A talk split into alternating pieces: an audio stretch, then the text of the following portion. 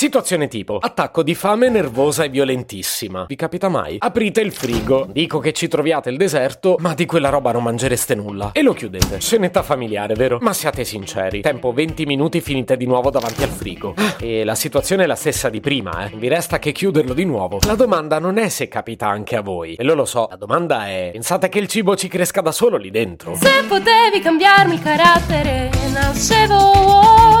Si chiama Marcello Forcina, dice quello che pensa, pensa poco a quello che dice, ma quando c'è da parlare gli bastano 4 minuti e 37 e un Campari Spritz.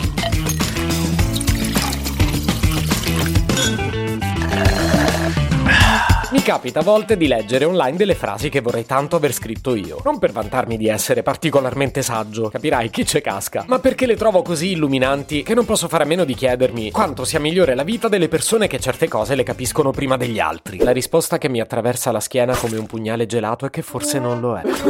certe volte le cose sarebbe meglio non capirle. E mo ve la dico la frase. Noi non guardiamo più volte nel frigo nella speranza di trovare nuovo cibo. Guardiamo più volte per vedere se i nostri standard si sono abbassati abbastanza da accontentarci di quello che c'è. Questa verità è talmente indigesta che al confronto le sottilette scadute che ho mangiato prima erano quasi un pasto gourmet, ma se ci pensate funziona davvero così. Nel frigo il cibo ce lo devi portare tu, non si genera da solo, anche se confesso che mi piacerebbe molto. E quando torniamo a sbirciare più volte, sappiamo tutti benissimo che troveremo le stesse cose che prima non abbiamo voluto. Nutriamo però la speranza che ora ci vadano. Ho detto davvero nutriamo? Ma dai. Per capirci meglio proviamo a vivisezionare l'esperienza. Quando ci avviciniamo al frigo per la prima volta, qualcosa in mente ce l'abbiamo. Mettiamo il caso che ci vada un club sandwich. Cerchiamo nel frigo gli ingredienti che occorrono. L'esempio non è casuale, è una roba buona per la quale serve però un po' di materia prima. Oltre al pancarré servono pollo ai ferri, pancetta fritta, lattuga, pomodoro e maionese. Tanta roba, me ne rendo conto. Poi, se lo vuoi fare in fretta, il petto di pollo ai ferri dovresti averlo già fatto. E nel frigo è probabile che non trovi nulla. Ed è questo il momento più importante dell'intera esperienza. Il momento della primissima delusione. Da lì in poi poi, diciamolo, è tutta una farsa. E noi già lo sappiamo che il club sandwich che tanto desideriamo non apparirà da solo nel frigo. Quindi com'è che succede che a un certo punto mangiamo qualcosa? Come cavolo ci finiamo a strafogarci di sottilette scadute in piedi davanti al frigo, grattandoci pure una chiappa?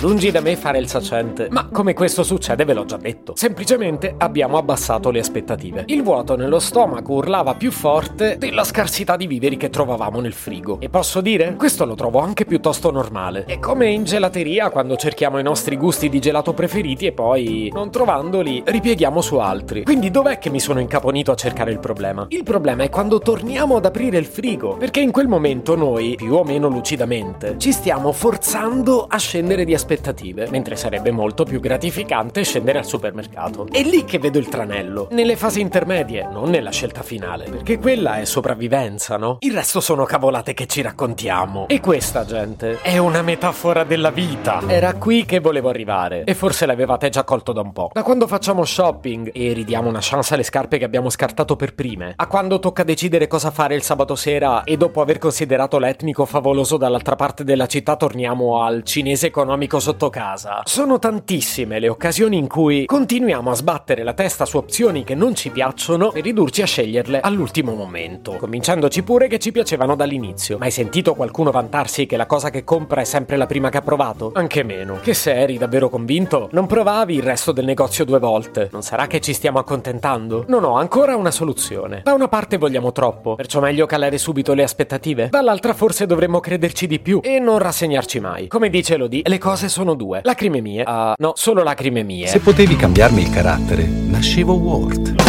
Un podcast inutile, effervescente e tossico, come una pasticca di mentos in una bacinella di Coca Zero.